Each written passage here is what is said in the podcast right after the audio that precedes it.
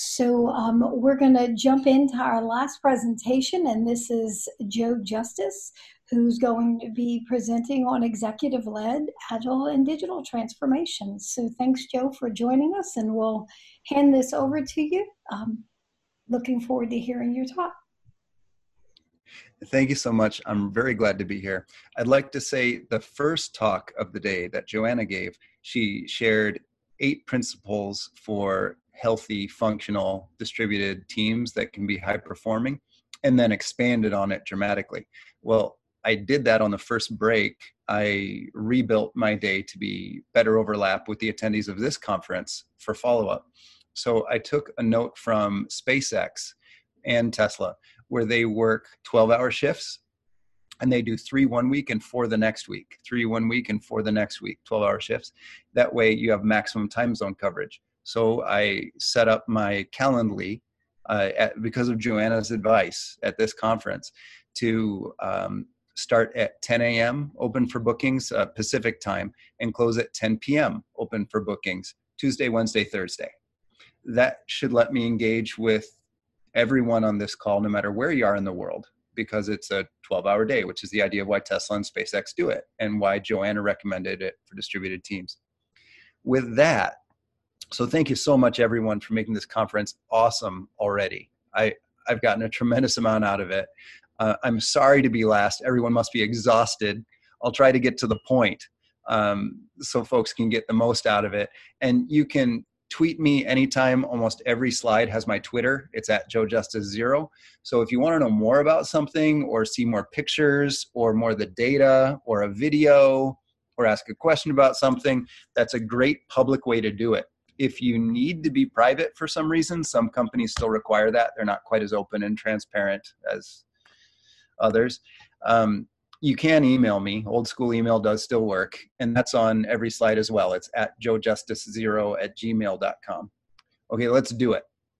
I'm lucky enough to have spent the last six years working with almost exclusively executives and the board of directors that hires those executives and usually holds them accountable. And in some cases, some countries have something called a board above the board. And I've been working with those people as well. And, and those are usually more hands off investor types. They're typically retired and they have uh, a high level of stock or, or passive ownership, they exert an incredibly powerful but slower authority because they meet on a slower rhythm in these non-agile traditional companies that are that are that large. And that's part of why they're hungry for this agile transformation. They're finding it almost impossible to pivot within the legal structure of being a board and having a board above the board in some of these companies' cases. Now, that said, I'm also the creator of Scrum for hardware and extreme manufacturing, the technical practices that go along with that. So most of my clients are manufacturers, Bosch, Toyota. I got to work a little bit with Tesla. I'd like to more. I learned a ton working with them. I learned a lot more from them than they learned from me, but I am happy to say I got to share some good things. Um, uh, NEC, Hitachi, uh, Fujitsu, um, 3M, uh, all, all around the world, and finance companies too. What I've learned working for executive led agile transformations is we have to focus on investor return, or they're not going to be able to pay attention and act on it. Otherwise, it doesn't come out of the main budget of the company.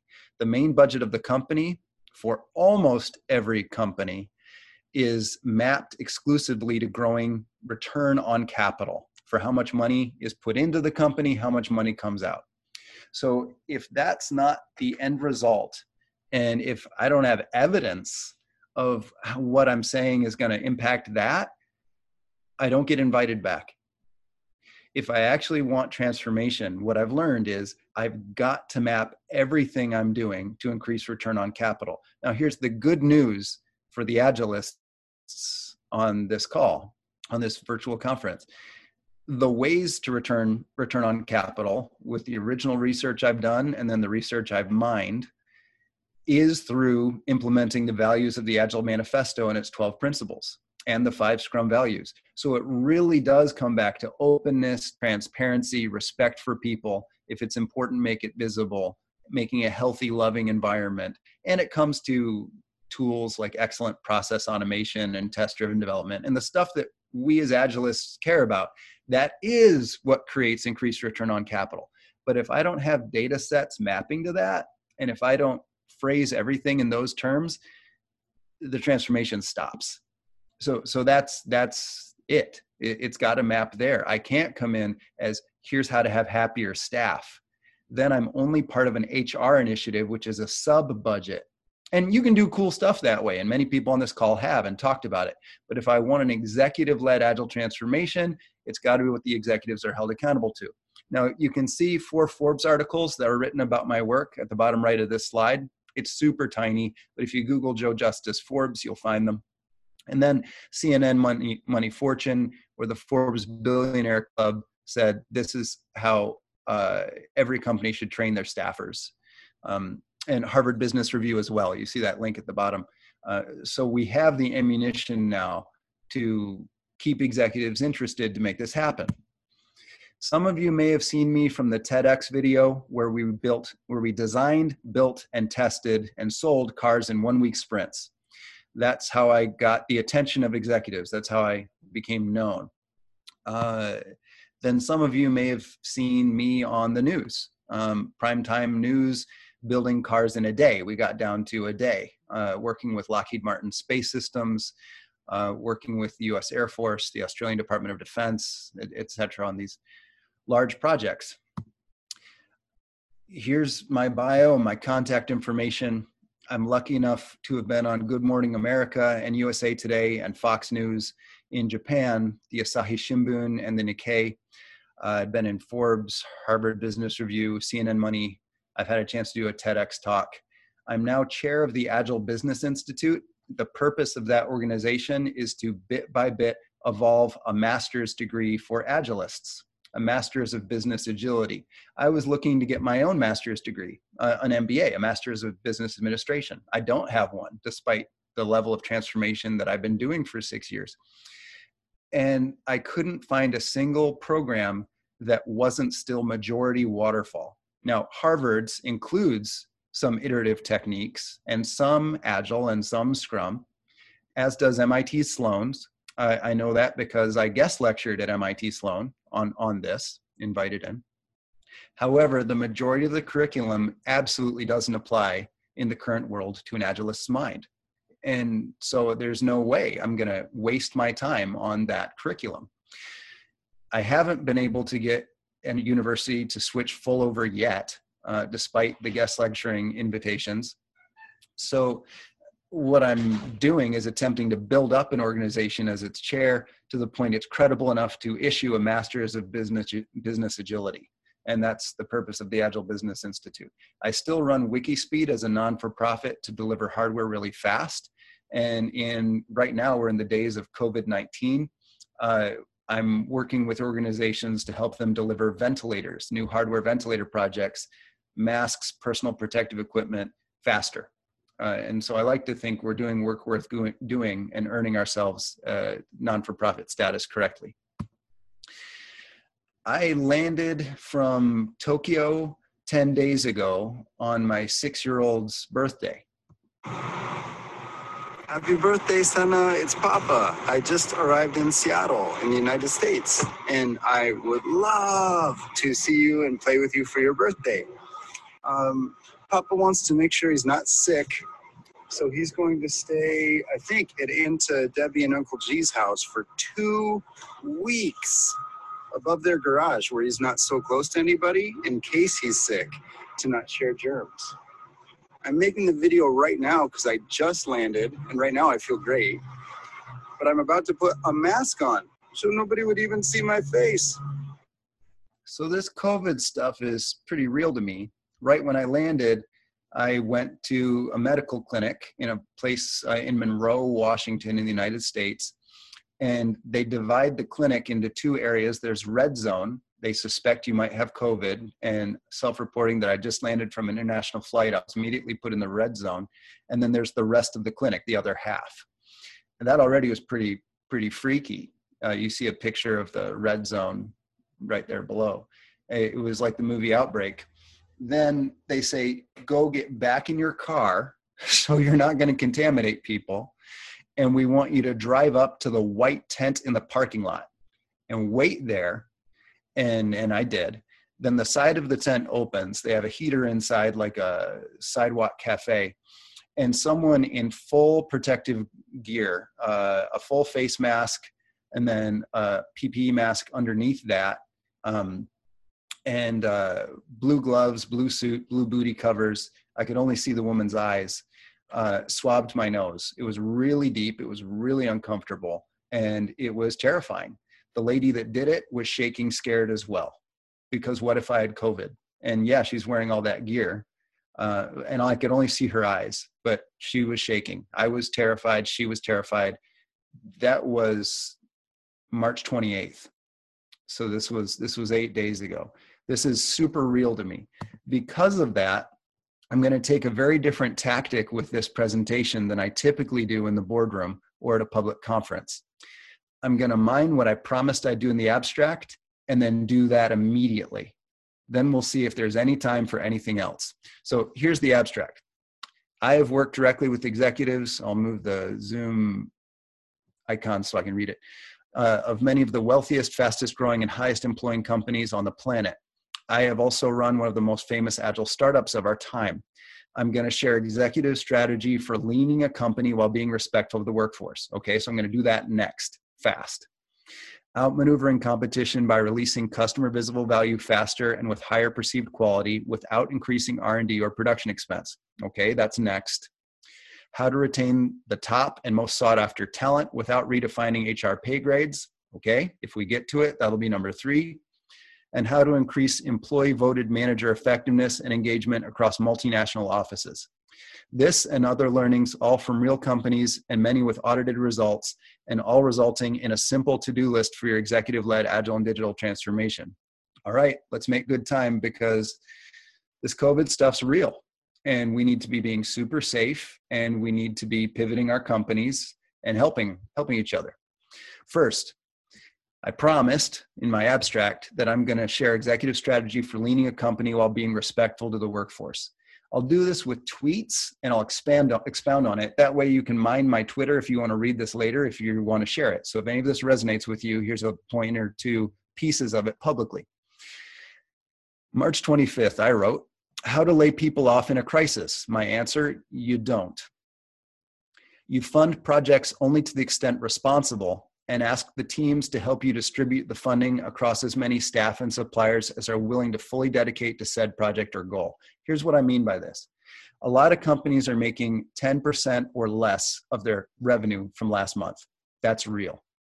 And a lot of them are laying a lot of people off really fast. Well, what does that do to morale?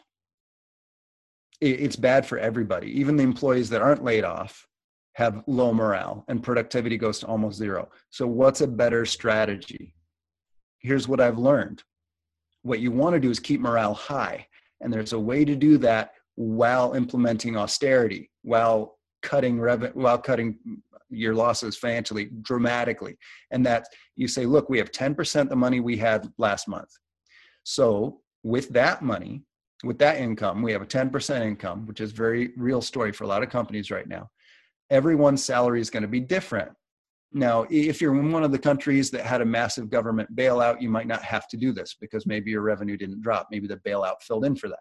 Not every country has that option. And even those that do, not every company qualifies or knows if they're going to qualify yet. So if you have 10% the run rate, you say, staff, here's 10% the money here's our three most important projects that are going to help other companies, help our suppliers not have to lay people off. And we're not going to lay off any of you. But it's 10% the total money. This project gets 5%.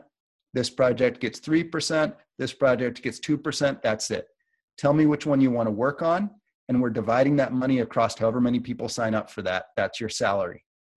This way, no one gets laid off, no one gets fired morale stays high, people stay engaged, and they're even more engaged to the high priority project, which might be making ventilators now or making face masks now. This is the way to pivot your company without creating morale. Second, how to cut costs and not destroy morale. fund projects or goals, not people.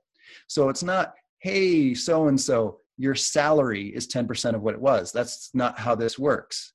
It's this project is the one important project for our company right now. This is the only supplier that's still uh, able to fulfill their our orders. This is the only product we can make, whatever the decision is. So this is our one project right now. It only makes this much money. We're going to divide that across all staff. And this is going to be a two way conversation. Staff, help me come up with a plan of how we're going to divide this amount of money this month across all of you. With that two way conversation, it's not, oh, my, my salary just got cut 90%. It's, we're doing this important thing so our suppliers don't go out of business and have to lay people off. And because I'm doing this, I didn't get laid off. It completely changes the conversation. Uh, now, only people who agree to fully dedicate themselves to the project get funding. Then funding isn't distributed as normal paycheck style. If we're if this is severe austerity, if your company needs severe austerity, and many of them do right now, several companies are, are going out of business right now, like during this conference. If you're in severe austerity, then you only release funding to be distributed across everyone who worked on it when funding tests pass. In traditional management speak, you can call it a milestone, but like every presenter in this eh, conference has talked about, very importantly and well said, is it's not a milestone that's only the plan's been made or we've built a module. It's only when a test passes. Think of these each as a lean startup. We have to have something we can test or something we can use before we can release any funds. In severe austerity, you can only fund outcomes. That's been said more than once today. Next, if you want to go into more detail, tweet me so we can have a public conversation about it. LinkedIn is also okay. Um, if it has to be private because of company reasons, you can email me, but I far prefer to just be open. That way, everyone can learn together and we can all weigh in. Everyone who attended this conference or spoke at it can be part of that conversation if they want to, and the whole rest of the world. Next topic I promised we'd talk about outmaneuvering competition by releasing customer visible value faster and with higher perceived quality without increasing R&D or production expense. Okay, here's what I've learned. Uh, first, the public info. I tweeted how to respond quickly in, a, in an organization in crisis. Well, that's the time to go from making a decision to producing a new outcome, maybe a product, say a ventilator, the speed that happens can be called a sprint. For some businesses, a sprint is more than seven years. So the goal is shorten that. Uh, Team Wikispeed tweeted, which is also my account. Our response cannot be faster than our supply chain. If a crit- critical supplier takes four months in ideal times and 18 months in emergency times, our volume response cannot be faster than 18 months during a crisis. So practice extreme manufacturing and shorten your hard, hardware sprints. Note, in most companies, the decision of what supplier we use is ultimately made by procurement, where the top incentive is low price. And speed, rework, risk reduction lose, and the crisis kills the company. This is very normal. This is happening all over the world right now. To solve this, again, this is an executive mandate and continually checked and reestablished. Here's what I mean if we're in a transformation that's not executive led and we have suppliers that in a crisis are taking 18 months we can't fix that without an executive mandate because we need an executive mandate to change the way procurement is incented on supplier approval. So you, you can't fix it without executive interve- intervention. And that is why i've been working with executive teams almost exclusively the last six months six years. Now a note below for people that want to get a little more hardware specific. This is my specialty. This rules out stamping and molding from design in most cases. Many ways to do both with a new design in one day, like Wikispeed has proven. Uh, most suppliers in crisis will queue and send you a defect mold or die months late, requiring sending back uh, a second or more, more multi-month wait the solution is you bring it in house like Tesla or SpaceX does, where you make your own molds or stamps and dies. Then you can control the speed and the feedback loop. or you prioritize suppliers not strictly only by cost, but by cost and response time, which gives a completely different supplier set. Now, working with suppliers that are far away from you geographically adds to this. If your parts are on a ship for the next four months, that's part of your supply chain. And if those ships are now in quarantine because the Conex containers need to be disinfected thoroughly before they're allowed in by your government, well, you've indefinitely sabotaged your supply chain. So if you're Ford and you want to pivot from making trucks to making ventilators and your supply chain is 18 months, you're you're going to fully lose all 18 months worth of money that's already been spent and you might die as a company.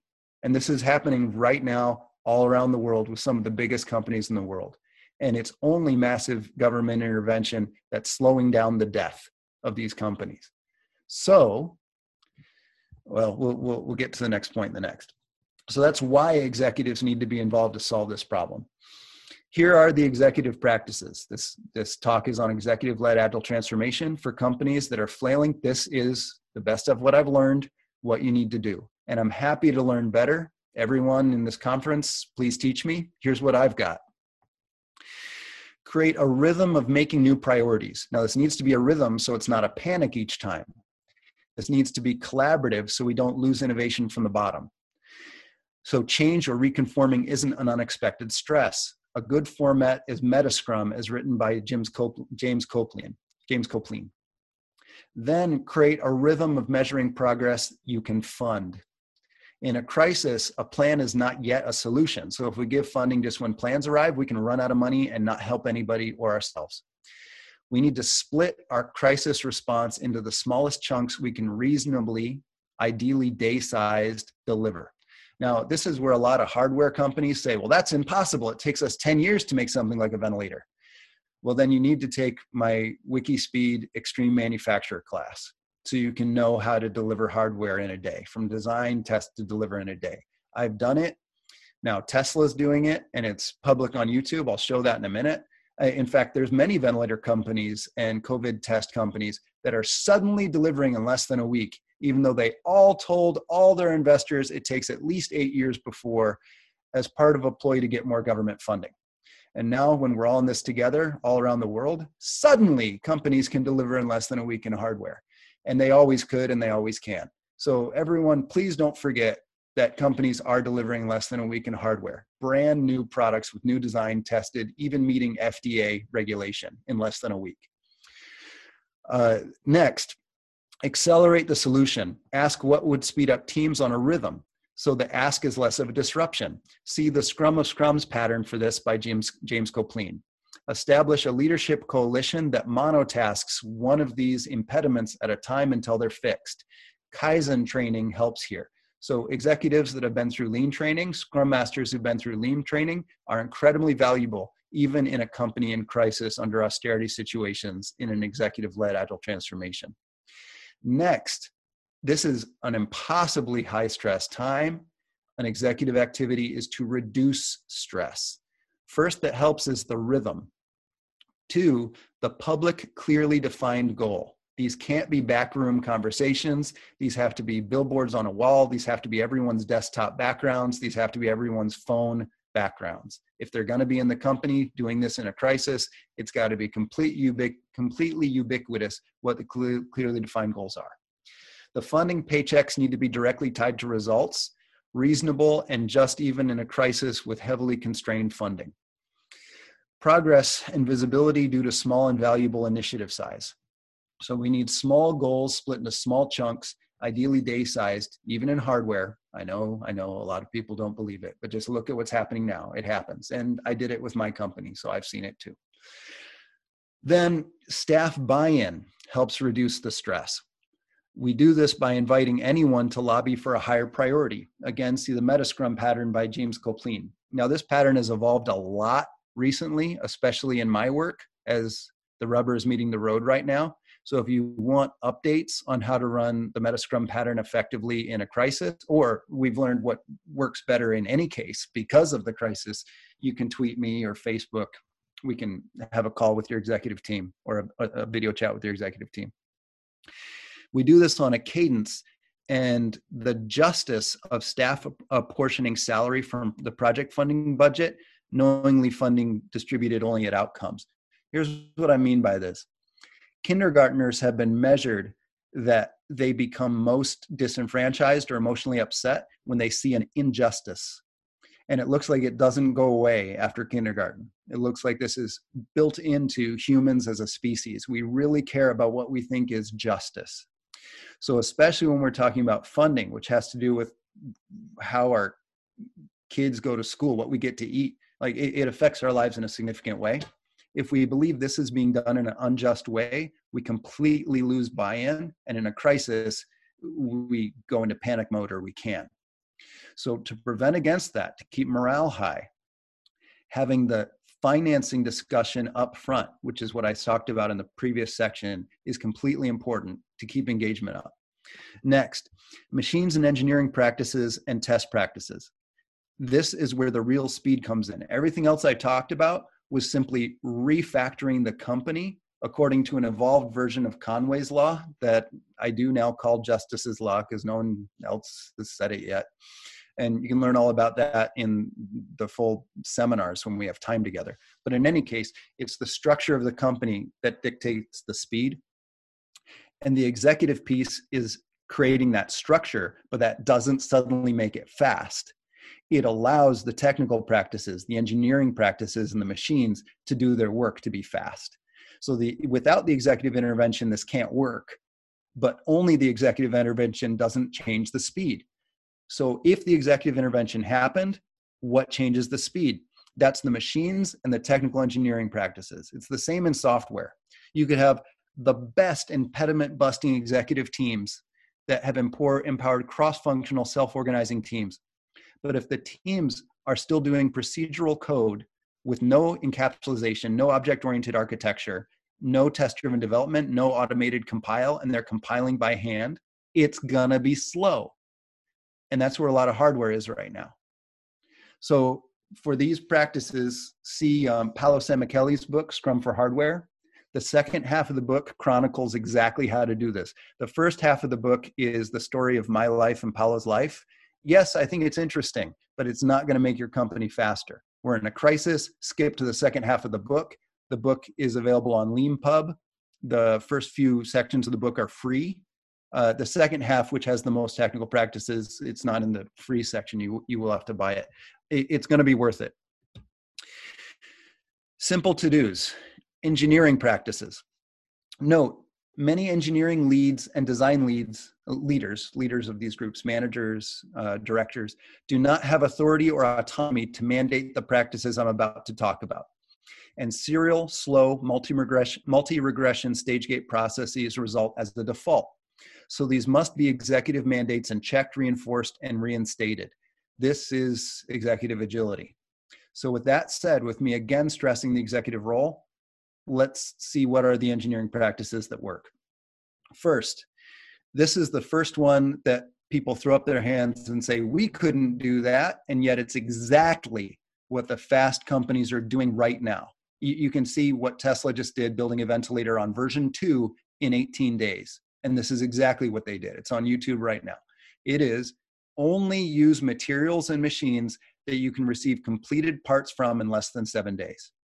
I'll say that again only use machines and materials that you can receive completed tested parts from in less than seven days.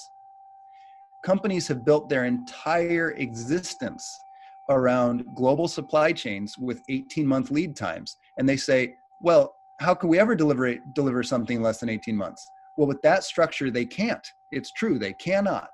But if you take this step, which is a real, actionable, profitable step, you can deliver in less than a one week sprint. So now let me continue. Water jet cutting, milling, 3D printing, Arduino boards, and similar complete commercial off the shelf boards with standard interfaces, these are going to meet the lead time of less than seven days. No special coatings or processes are allowed if it cannot, in a crisis, reliably arrive in less than seven days. That's it. And I get all types of designers saying, but it's a better part if we use this coating. and I say that coating is only available from one supplier, and in a crisis right now, they're not responding to anyone. You've just compromised your entire company and you're going to get laid off. How do you feel about that? Now, so it's not being an engineer as an engineering practice who says, but I've figured out the best coding. It's not that. It's of the subset that we can get in less than seven days, what's best. That's the agile mindset for hardware. Then we queue suppliers up to the interface of a module. People who are familiar with contract first design, object oriented architecture, test first development to the unit, to the units and its interfaces. This is your world, this is your party. At some point, I will write a book on hardware patterns. I've been saying that for years. Somebody, please just write it with me. We'll do it in a series of video chats because I've never prioritized it and I need to. It doesn't exist hardware patterns, hardware interfaces is only in a series of video chats by me around the world and conferences. But it needs to be a book so people can refer to it easily and search it. But you, we give the suppliers the tests to pass and the interface, not a detailed design. This enables their innovation and fastest response time. Uh, next, Paolo Sammicheli, and you see his Twitter at the bottom at XDATAP1. He wrote, 12 executive mandatable engineering practices designed for modularity so that the organization can execute in a massively parallel fashion. Architecture examples and principles are in the book. This has been demonstrated, documented, and audited to be over a thousand times faster than sequential phase gate engineering. This is known, it exists, but you have to re architect the company to do that, and that requires complete executive buy in. Only a few companies have been brave enough to do that so far. Uh, let me move the Zoom thing. So here's what it looks like. This is designing, building, and testing a car in 27 minutes. Um, if it's a standard operating procedure, it needs to be a robot that's doing it. This is the what's wrong about the E myth, which is taught in all business schools right now. So the executives that you and I are talking to, they've been trained in the E myth. All business schools do. And the idea of the E myth is build your company so that a 16 year old can do it establish standard operating procedures so someone can walk in with no training and do most of what your company does well that kills innovation it kills the agile mindset and people show up to work dead like cogs and in a crisis they all get laid off and the company goes under and we're seeing this all around the world right now so what's the answer if it is a standard operating procedure that doesn't require innovation a robot should be doing that. Whether it's a script or a physical robot depends on the thing you're doing. But SOPs are not for humans. This is, again, where speed comes from. Groups of humans are for all the stuff that isn't a standard operating procedure, the design cycle. Now, they've got to be at the point of where the work is done and at the point of where the test is done so they have a fast feedback loop. Virtually, fine. Make sure they have a camera on the point of production and the point of test here's Bosch. Here's a real client doing this. This is Sprint One. For more detail on this, take the Scrum for Hardware class so we can save time. Let me check myself on time. Okay, we don't have that much. In Sprint One, they built this piece of equipment that goes on the front of a train. This was one week. Uh, you can see the next four sprints. On the far left is week two. They had poor sensor performance, so they established a wiper uh, to handle inclement weather. In week three, sprint three, they refactored the circuit boards inside the embedded software uh, and changed the wiper for better sensor performance. In Sprint 4, they tried a 3D printed enclosure and they also got it quite a bit smaller. Uh, you can see a seam of where the 3D print line was. And in by Sprint 5, the sensors were good enough, and really it was the software compensation of the sensors that they didn't need a window and a wiper anymore, and they were ready to go to market. That's five sprints at market. Every single sprint was tested on locomotives, real locomotives, asking real customers, is this improving your problem or not? This was not an MBA driven exercise, what if? This was going out to train yards and solving a specific problem. Again, the details are in the class when we have time to do it. Uh, which problem is being solved here?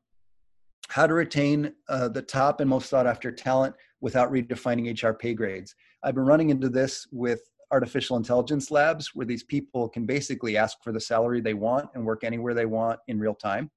And that's been going on for six years, even before crisis. But now it's happening at an even accelerated degree because of the COVID epidemic, pandemic we're in. So here's the simple to dos that I've learned that help retain top talent without redefining HR pay grades. First, well, really, the parent item is increase engagement and fun. That's the principle. How that's done depends on the people and what they think is engaging as fun. Here are examples that often work. If you're using Scrum, rotate the product owner, Scrum Master, and development team member roles each sprint. Everybody gets to play all three roles in turn. This keeps people engaged and excited regardless of salary. And they say, well, we all get to be product owner, which some of them still map as a senior position. These are all on the same level in reality, but it, it this sense of equitability and justice keeps people excited. Then run a happiness retrospective, any of the many tools for happiness retrospectives. Um, the online tool Fun Retro helps us do that in these remote days, in these quarantine days. Then um, toss out suggestions that are outside the ability to implement next sprint. Now, ability can be it was too expensive, or it's outside what the company views as its norms, or it's too difficult to implement in a sprint. Any of those reasons are valid. Now, what's left are only suggestions that we all agree can be done in the next sprint. Take one of those and do it in the next sprint. By doing that every sprint, velocity stays high because part of the work that the team does with their same points measured with the same velocity, however you're running your agility, your agile teams, will process that and keep morale engaged and high. How to increase employee voted manager effectiveness engagement across multinational offices. This came from my work with John Deere. They measured themselves at 8.2 faster than before the work we did together. So that's 820% uh, and their managerial effectiveness in this group in the company had previously been 1%, the bottom 1% of the company. And it went to the top 10% of the entire company. And here's what they did make management backlog and KPIs and OKRs visible with names on each. So now the employees know what the top managers are actually measured on to get promoted. If you're even in a hierarchical company, when I work with companies that are much more flat, like parts of Bosch now or Netflix, it's simply what are the KPIs and OKRs that fund the company that keeps us getting paychecks. And it doesn't have to be from senior leadership because they don't have senior leadership anymore, not the same way. In John Deere, they definitely did. So there's a name of a manager. Here's what they're measured against. That's public, and the KPIs and OKRs are updated as soon as there's data, whether it's a quarterly audit or in some cases in real time, depending on the sensors ask teams to self organize around those goals. Now the managers know who their teams really are. Now, this is part of Conway's Law. It's not who reports to them, it's who self organized around their objective. Now you know who your teams are. Instead of commanding, they've pulled. You've created the power of pull, which was well written in the book, The Power of Pull. Then run meta scrum patterns to refine the management backlog. Otherwise, we only have top down innovation. And what we want is innovation from every part of the company. So we invite the teams to refine the backlog, inviting new ideas from anywhere in the organization. But it's not anarchy. It's not everyone does only what they want. We want a very small list of prioritized missions, especially when there's limited funding like there is now. So it's only if the people who are making the funding decisions and whether that's a group vote across the entire organization or you actually have something called a manager or whatever the structure of your group whoever determines whatever the mechanism for determining funding has to determine the new idea is more important than the existing proposed ideas. So when I'm running a, an initiative, I bring my understanding of the highest priority items that we could do as a group and I post them as post it notes on the wall. Now I have to do it virtually. And I say, everyone, if you have a better idea, give me that post it and then try to explain to me why it's a better idea. We're going to do the top three only. And then we have that conversation, which is part of the evolved version of the Metascrum pattern. I'll add a bonus piece how to weather a crisis. Uh, you remove all recurring expenses. If you lease buildings, those are the companies that are going out of business first. The restaurants on a lease are going out of business faster right now, all around the world, than the restaurants that owned their space and didn't have a lease payment. I mean, that's it. In a crisis, your run rate is how long you can make your recurring payments. So you eliminate your recurring payments. If you can buy out the things you're renting or leasing, buy them out. If you can't, you've got to get rid of them and simplify. In a crisis, that's what you do. That's austerity. Here's what I did I started living in my Tesla Model 3. I put a mattress from Amazon in the back. For those of you that want to know about that, it's um, uh, an extra long twin on Amazon for $69 um, in the US. I put a cooler in the front seat and my laptop and my cell phone as Wi Fi. Uh, and I drive around the world where I was. I'm in quarantine right now for another eight days, self quarantine. My COVID test did come back negative, but I'm in self quarantine for 14 days after I got off the flight, after I was in an international airport. So once I get out of quarantine, I'll go back into my Tesla. And it works as a mobile office, a mobile hotel room. Um, and uh, before quarantine, I would go to racetracks around, in this case, the U.S. That's the that's the area where my Tesla is right now, and I'd participate in Tesla racing series. So I'd have a crazy amount of fun, and it costs nothing. The superchargers uh, they were free because people bought Teslas using my referral link.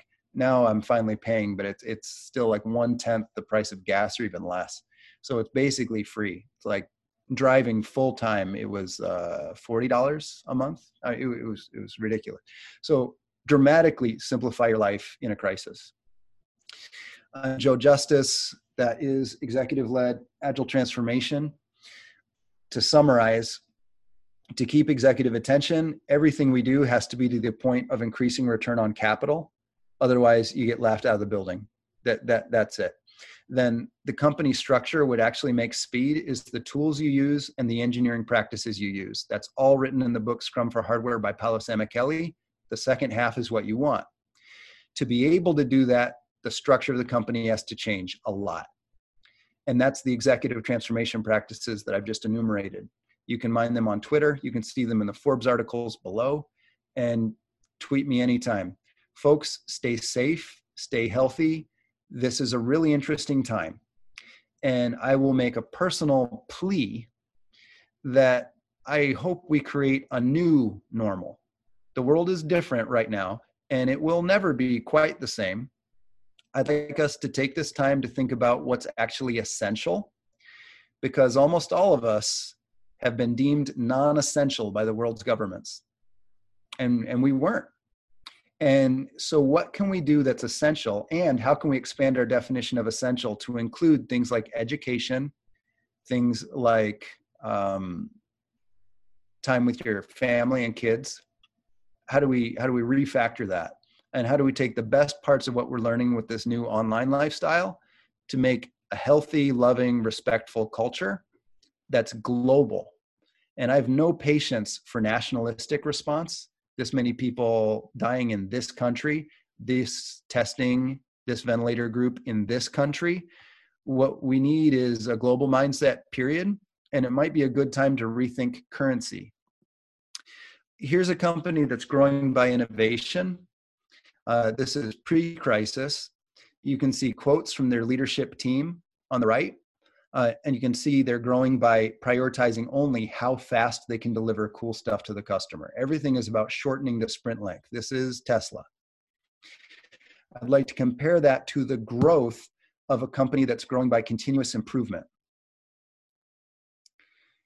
It looks like if you want growth, the one goal is shortening the length of your hardware sprint. That's it. And that's what Elon Musk says is the one goal of the company. Now, what happens if you throw a crisis at it? These are the same two companies now. It's still better. Now, here's the timeline I'd like to end on, because I think this is the serious point that matters. So, first, you'll weather a crisis better if you have shorter hardware sprints, and you'll make more money and grow faster if you have shorter sprints. And it completely blows away and makes irrelevant traditional lean continuous improvement thinking. Now, traditional lean continuous improvement thinking is part of making short sprints, but alone it does not give growth or uh, survivability in a crisis. So, what happens? Uh, on March 18th, Elon Musk tweeted saying SpaceX makes life support systems, which include ventilators, and Tesla makes HVAC systems, heating, ventilation, and air conditioning and cooling systems that have some components that are like ventilators. Maybe we can help. On March 19th, they went to the customer. They used the agile practice. This is a full agile hardware company. They went to the customers and these hospitals and said, What do you really need? Not what can we sell you? What do you really need? On March 21, there was a discussion with the current believed to be best in industry on ventilators, a company called Medtronic. And it, the conversation was only what is the state of the art? What is the best known about ventilators now? So let's not reinvent the wheel, let's make something better. March 22, while other companies were saying we've reprioritized to deliver only COVID response, but they couldn't at eight month lead times with their suppliers. They've made executive announcements, but no impact. Already, there are 50,000 masks delivered to where I am now, Washington State in the USA, and PAPR helmets. So this is three days later, and there's already volume relief, while other companies are still having board meetings about it. March 23rd, California govern, governor confirms ventilators are delivered. So the Musk companies bought existing metal, ventilators and shipped them already in four days. Uh, March 25, ventilator in-house design begins. They say, well, now we understand the state of, state of the art. We've already bought all the existing stock and gotten it to hospitals. Now we're going to make our own because we're out of existing stock. We can't buy them anymore. March 26, they started delivering uh, ventilators that they'd bought while they're designing new ones. March 27, they committed that all of those are going to be free. They're not going to charge any money for these things. March 31, New York City hospitals received the ventilators they bought. April 3rd, doctors in other areas are saying their ventilators are being received. April 5th, this was yesterday, there's the sprint demo of the of the second version of their in-house built functioning ventilator. So that project started March 25th. April 5th was the second sprint demo. You see a screen capture of it in the bottom. That is the Tesla in-house built ventilator. And people saying we can't have hardware projects that aren't FDA approved in less than 10 years, 18 years. These are actual numbers I'm being told by clients, sometimes 21 years. SpaceX did it, uh, sorry, this case Tesla, had the version 2 in 18 days. How did they do it? It's exactly what Agilists have been saying the whole time. They refuse to work with any material or any machine that can't give them a tested product in less than seven days. So that means 3D printing, water jet cutting, uh, commercial off the shelf parts, parts they already use. You can see the screen is the touch screen from a Tesla Model 3 because they've got warehouses full of these things and they know how to make them, they know how to get them fast. So it's not that it's the best product or the cheapest product, it's the one that's fast and it still ended up being cheaper than anyone else's ventilator because of how fast they did it. You can watch the sprint demo at the link at the bottom right. I'm Joe Justice. Thanks for learning about executive led agile transformation, which also included in this special edition COVID in a crisis. Thank you, everybody. All right, thank you very much. So we have just um, two minutes left. So if someone has a question you'd like to ask, um, go ahead and drop it in the chat box, and we'll take um, the first question that comes up. That way, um, we can get things in before the end of the session. And thanks, Joe. This was um, this was a really really great presentation. A lot of um, fascinating information, and I love that um, you were able to show us new ways of thinking about hardware. And how do you receive mail if you live out of your Tesla? Yeah, there's a number of services. I finally found one in Japan, but the US has had them for a while, and I believe they exist in Europe as well. They're mail scanning and forwarding services.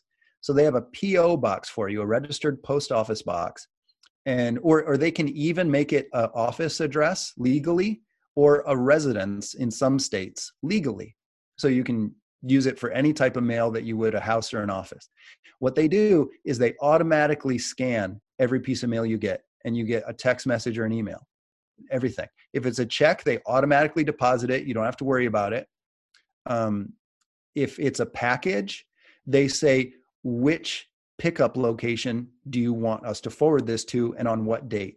And you can use uh, the locker services around the world. In some areas, you can have it delivered automatically to the trunk of your Tesla.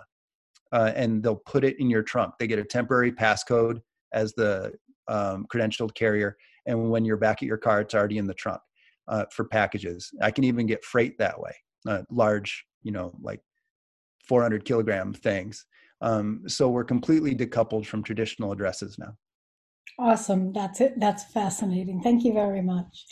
Well, thanks, Joe, um, for presenting. Really appreciate your contributions to today. And um, this concludes our Best Agile Articles of 2018 conference. And um, don't forget that we have in the chat the feedback for Miro for the presentations.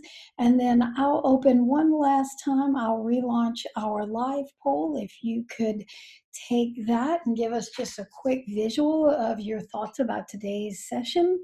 Um, and Joe, we really appreciate you um, hanging in there with us to be the last presentation of the day. I'm glad that I stuck around because this is fascinating. And um, to everyone else, thank you very much for attending. And we will send out the PDFs and links to the recordings once those process. Give us a few days just because we also have um, other jobs that got put on hold today that we have to go back and check in on. So um, we'll get those out to you as soon as we can in the next few days. And we appreciate your attendance. We'll be doing another one of these conferences in another quarter, and we um, we intend to do one each quarter um, by pulling different people who are writing for the book. And we are right now working on Best Agile Articles of 2019, and we expect that to be released somewhere um, August E, somewhere up in there. We don't have a drop dead date, but we are um, at this moment making selections of the articles that are going to be in that book. So thanks for joining, and you all have a great week.